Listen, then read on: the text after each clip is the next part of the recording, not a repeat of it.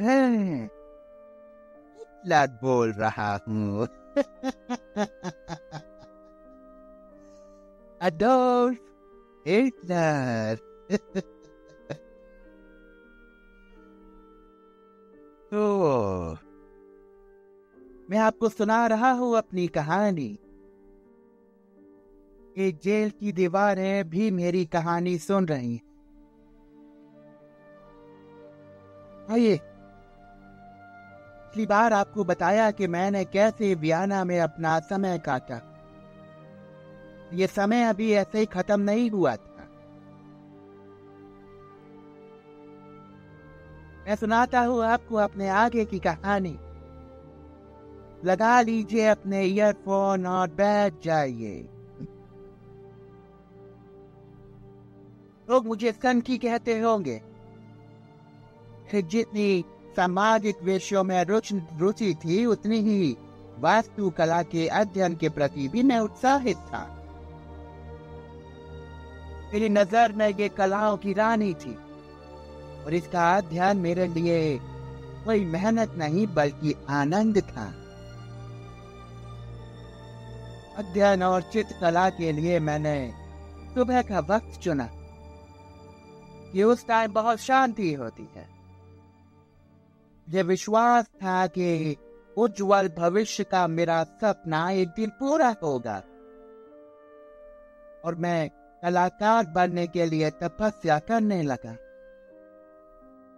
वास्तुकार के रूप में यश कमाने के लिए मैं मेहनत करने लगा। मुझे राजनीति से जुड़ी हर बात बहुत अच्छी लगती थी।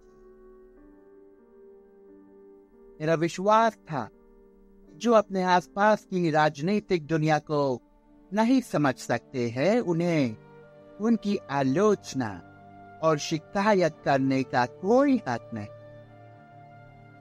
इसलिए मैं राजनीतिक विषयों पर बहुत अध्ययन करता था। मैं बहुत से ऐसे लोगों को जानता हूँ, जिन्होंने एक के बाद एक बहुत सारी पुस्तकें पढ़ी। तब भी मैं उनको एक अच्छा रीडर नहीं मानता।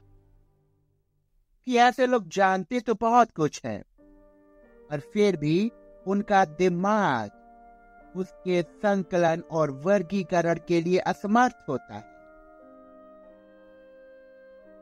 मेरा मानना है कि जो व्यक्ति ज्ञान का विश्लेषण नहीं कर सकता, वो उचित अवसर पर उसका उपयोग भी नहीं कर पाएगा।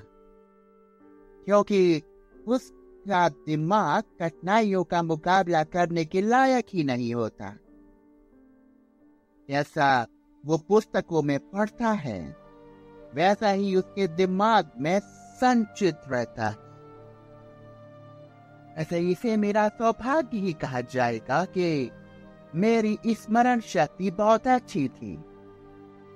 मैंने युवावस्था से ही पुस्तकों का उचित ढंग से अध्ययन करना शुरू कर दिया।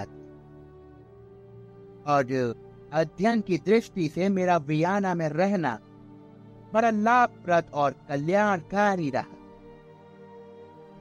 प्रतिदिन के अनुभवों से मैं प्रेरणा लेता जगह जगह की समस्याओं का अलग अलग नज़रिए से अध्ययन करता यानी जीवन में मुझे ये विश्वास हो गया था कि सामाजिक प्रश्नों के अलावा मुझे दो अत्यंत महत्वपूर्ण प्रश्नों का भी अध्ययन करना चाहिए। मुझे ये याद नहीं है कि मैंने कब मार्क्सवाद के सिद्धांत तथा विशेषता का गहन अध्ययन आरंभ किया। हाँ लेकिन ये याद है कि मैं इस समस्या के साथ फ़ौरन जुड़ गया था संसद तथा बाहर होने वाले वाद विवादों के कारण बढ़ रहे मतभेदों से बेबलियन साम्राज्य के विघटन का समय नज़दीक आ गया था। यानी कि वो वक्त बहुत था, जब उनका साम्राज्य खत्म हो जाए। और इसका साफ़ मतलब था, मेरे ऑस्ट्रियावासी जर्मन मुक्त हो जाएँगे।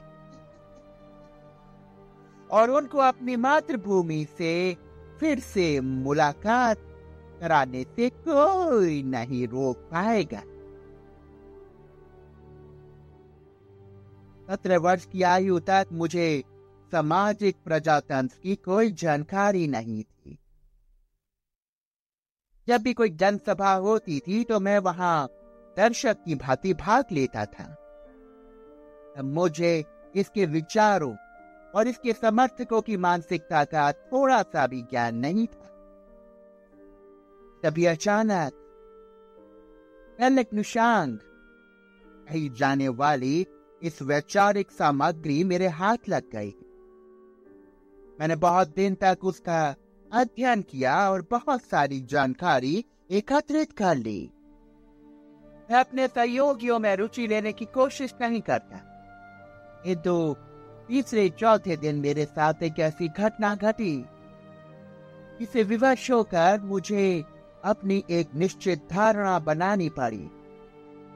मुझे श्रमिक संघ में सम्मिलित होने का आदेश मिला।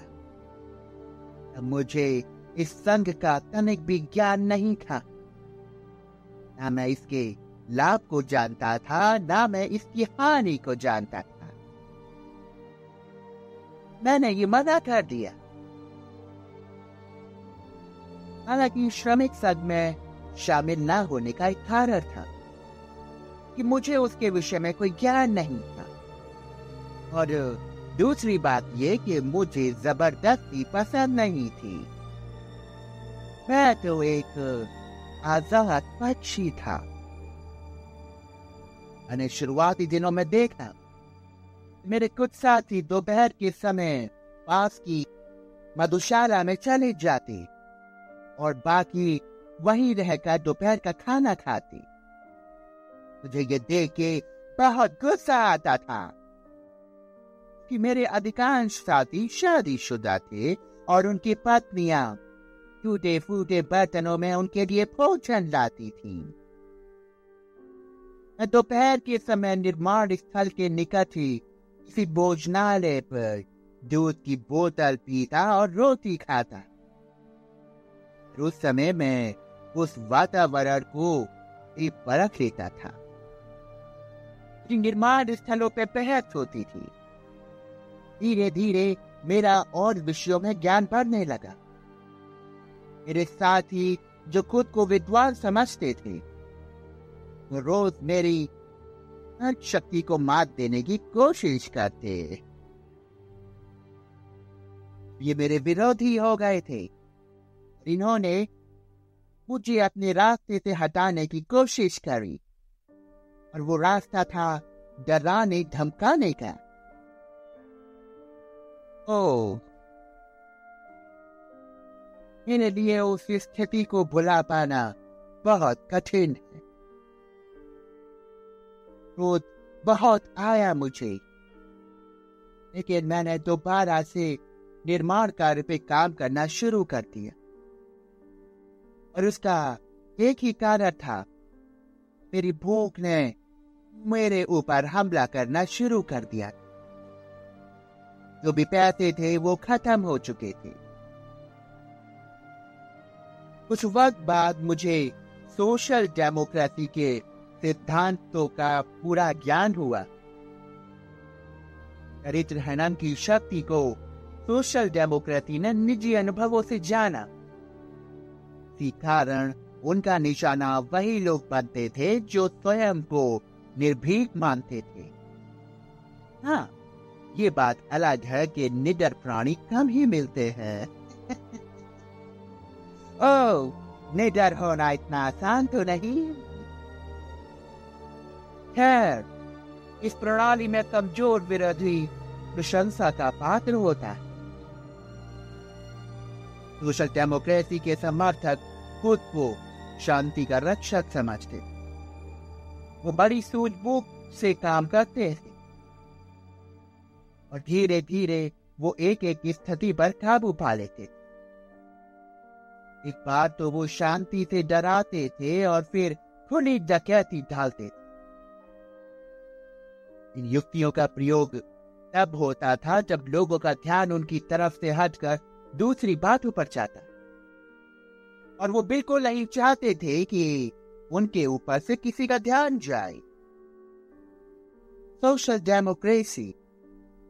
इसके अलावा समाज में कोई भी ऐसा वर्ग नहीं था जो श्रमिकों की दशा के बारे में चिंता करे। और अंत में सामाजिक स्थितियाँ ऐसी बन गई कि उन लोगों को खुद से अलग रख पाना मजबूरी बन गई। आरंभ में कोई भी आदमी के पास अपने मन से नहीं जाना चाहता। अगर जब बहुत ज़्यादा गरीबी आई तो उन लोगों को सोशल डेमोक्रेसी में शामिल होना पड़ा। सोशल डेमोक्रेटिक पार्टी के विरोध में ना जाने कितने ही श्रमिक खड़े हुए। लेकिन उनके संगठनों पे बार बार हमला होता और अंत में उन्होंने आत्मसमर्पण कर दिया। श्रमिक वर्गों द्वारा प्रस्तुत न्यायोचित मांग का विरोध करने की वजह से बुर्जुआ दल को हार का मुँह देखना पड़ा। श्रमिक की स्थिति को सुधारने की कोशिश को नकारना। कारखाने में मजदूरों के साथ पेश आने वाली दुर्घटनाओं से रक्षा के उपायों के बारे में ना सोचना। बाल श्रम का विरोध करना। श्रमिक विशेषकर गर्भवती महिलाओं के लिए रक्षात्मक उपायों पर विचार न करने का विरोध। बहुत से ऐसे कारक थे जिससे स्पेशल डेमोक्रेटिक पार्टी को सहयोग मिला। पार्टी के सदस्य ऐसा मौका चूकने ही नहीं देते जिससे कोई भी अपने जाल में श्रमिक को फंसाकर उनका शोषण कर सके। ये मानता हूँ कि ये बेहद अच्छा था। सोशल डेमोक्रेसी के चालाक सदस्यों ने कुछ ही दिनों में ट्रेड यूनियन का स्वरूप बदल डाला। संगठन का मूल उद्देश्य मानव अधिकारों की रक्षा करना। था किंतु फिर इसे देश के राष्ट्रीय और आर्थिक स्वरूप का ध्वंस करने के लिए प्रयोग किया जाने। ट्रेड यूनियन आंदोलन ने इस शताब्दी के शुरुआत में ही स्थापना के साथ आधारभूत मौलिक मकसदों को भुला दिया। समय बीतने के साथ साथ ये सोशल डेमोक्रेसी के राजनीतिक अधिकारों के अधीन हो गया।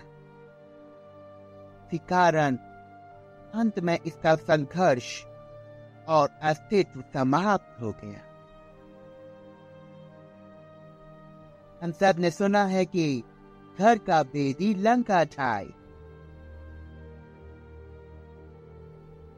इस घर के बेदी लंका ढाई के रूप में इसका भयंकर तरीके से प्रयोग किया गया। डेमोक्रेसी के सदस्य योजना के तहत उस आर्थिक भवन को लगातार प्रहार करके नष्ट करते गए। हालाँकि सोशल डेमोक्रेटिक बुर्जुआ वर्गों में बहुत रोष था। किंतु ऐसे भी बुर्जुआ वर्ग ने व्यवहारिक निष्कर्ष निकालने के लिए कोई भी प्रयास नहीं किया। वो सिर्फ़ और सिर्फ़ लड़ना जानते थे। और इसी तरह से मैं मानवता के इस तथाकथित मुद्दे से परिचित हुआ। आने वाले समय में मेरा ज्ञान इस विषय में बहुत बढ़ गया। लेकिन मेरी विचारधारा सिर्फ़ वही रही जो पहले थी। ओ! दोस्तों, मेरे डिनर का टाइम हो गया है। तो दोस्तों, मैंने आपको सुनाई अपनी आगे की कहानी। और अब मैं जा रहा हूँ डिनर के लिए। अगर आपको मेरी पूरी कहानी सुननी है तो मेरे साथ जुड़े रहिए। मेरे चैनल को फॉलो करो। और दोस्तों पॉडकास्ट को शेयर करो कि मैं चाहता हूँ कि लोग मेरी कहानी सुने। जिन लोगों ने सिर्फ़ सुनी है मेरी बर्बरता, जिन्होंने सुनी है मेरी क्रूरता, मैं चाहता हूँ कि वो सब जाने। कौन है एडोल्फ हिटलर?